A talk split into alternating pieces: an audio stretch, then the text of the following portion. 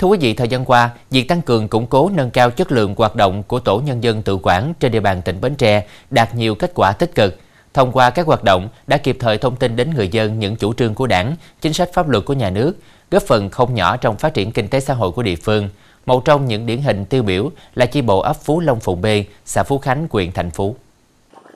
Ấp Phú Long Phụng B có ba trăm sáu mươi bảy hộ dân với gần một nghìn bốn trăm tám mươi tám nhân khẩu. Chi bộ có hai mươi tư đảng viên và mười lăm tổ nhân dân tự quản phân bố đều trong ấp. Năm hai nghìn không trăm hai mươi mốt, số hộ dân tham gia sinh hoạt tổ nhân dân tự quản thường xuyên chiếm tỷ lệ rất thấp, chỉ với hơn sáu mươi sáu phần trăm.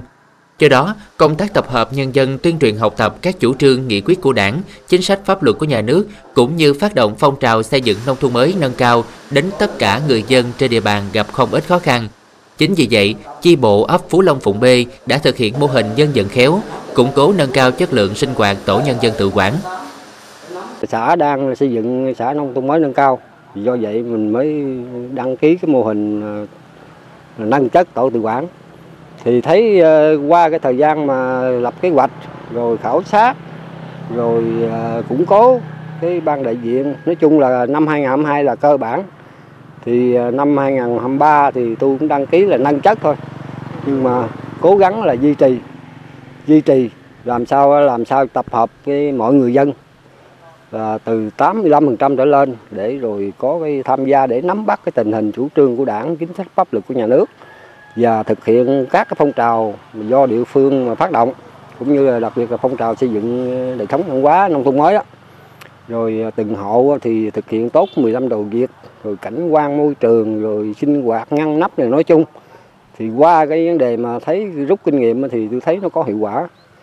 Đặc biệt là người dân thì nó có ý thức trong vấn đề mà tham gia sinh hoạt hàng tháng. Hơn nữa thì đảng viên phụ trách là nòng cốt để giúp cho các ban đại diện tổ để thực hiện.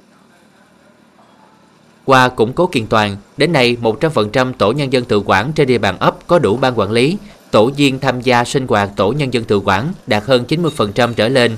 Đặc biệt, chi bộ đã thực hiện tốt việc phân công đảng viên phụ trách tổ nhân dân tự quản, cũng như tăng cường cán bộ xã phụ trách tổ nhân dân tự quản.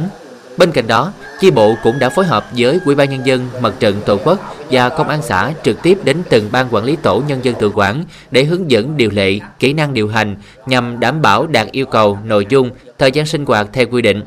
Kết quả bình xét cuối năm hai nghìn không trăm hai mươi hai, có một trăm phần trăm tổ nhân dân tự quản trên địa bàn ấp được Ủy ban Nhân dân xã công nhận vững mạnh. Đối với dân á, thì cái gì mà lợi ích thiết thực đối với dân á, thì dân ta hăng hái sẵn sàng, mà cái gì mà nó chưa dân chưa thấy rõ thì dân người ta cũng không có tham gia nhiều đâu. Nhưng mà qua cái phân tích của mình, để từ đó là dân người ta mới biết là những cái đó tuy là ở trước mắt thì chưa có lợi, nhưng mà về lâu về dài thì cái điều đó rất có lợi cho nhân dân mình. Thì từ đó là phải nói là chúng ta phải đi sâu về vấn đề là gần dân, thì chúng ta phải đi sâu về vấn đề là tuyên truyền là nhiều nhất, rồi phân tích là làm sao cho cái dân thấy được cái đó là cái lợi thiết thực của người ta, thì người ta mới tham gia cùng với mình.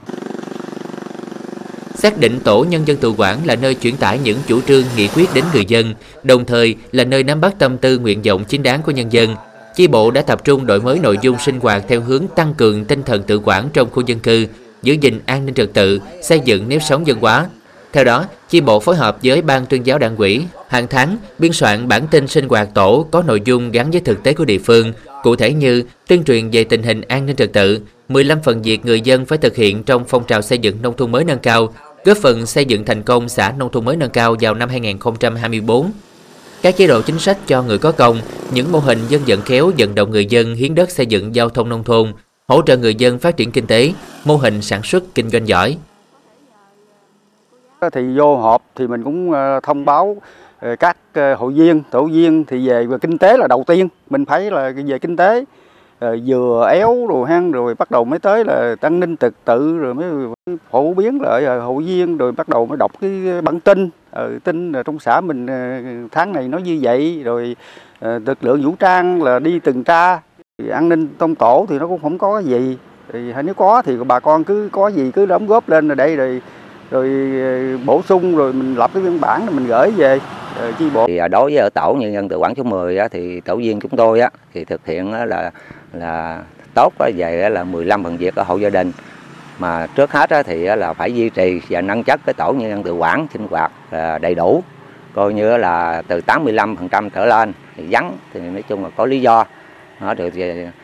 chúng tôi cũng là tạo trong cái tổ thành một cái nhóm Zalo để có cái là để bà con đi họp đầy đủ, từ đó mà nó chất lượng. Còn về mà nâng chất về là tổ nhân tự quản về mười lăm phần việc á, thì là từng hộ gia đình coi như về dọn dẹp về nhà cửa phải gọn gàng sạch sẽ, rồi là coi như là giữ vệ sinh môi trường trong chăn nuôi. Đó, rồi tình hình an ninh trật tự thì phải thể hiện tình đoàn kết, đó, coi như là tình làng nghĩa xóm. Ngoài tuyên truyền thông qua sinh hoạt tổ nhân dân tự quản hàng tháng, chi bộ cũng đã sáng tạo bằng cách thành lập nhóm nòng cốt của ấp để tuyên truyền theo cụm dân cư, tạo điều kiện thuận tiện trong việc đi lại của nhân dân. Bên cạnh đó, nhằm vận dụng tốt phương châm dễ trăm lần không dân cũng chịu, khó dặn lần dân liệu cũng xong, chi bộ thành lập ban vận động thực hiện việc tuyên truyền bằng phương pháp mưa dầm thấm sâu, từng bước nâng cao ý thức trách nhiệm, quyền lợi, nghĩa vụ của người dân khi tham gia sinh hoạt tổ nhân dân tự quản.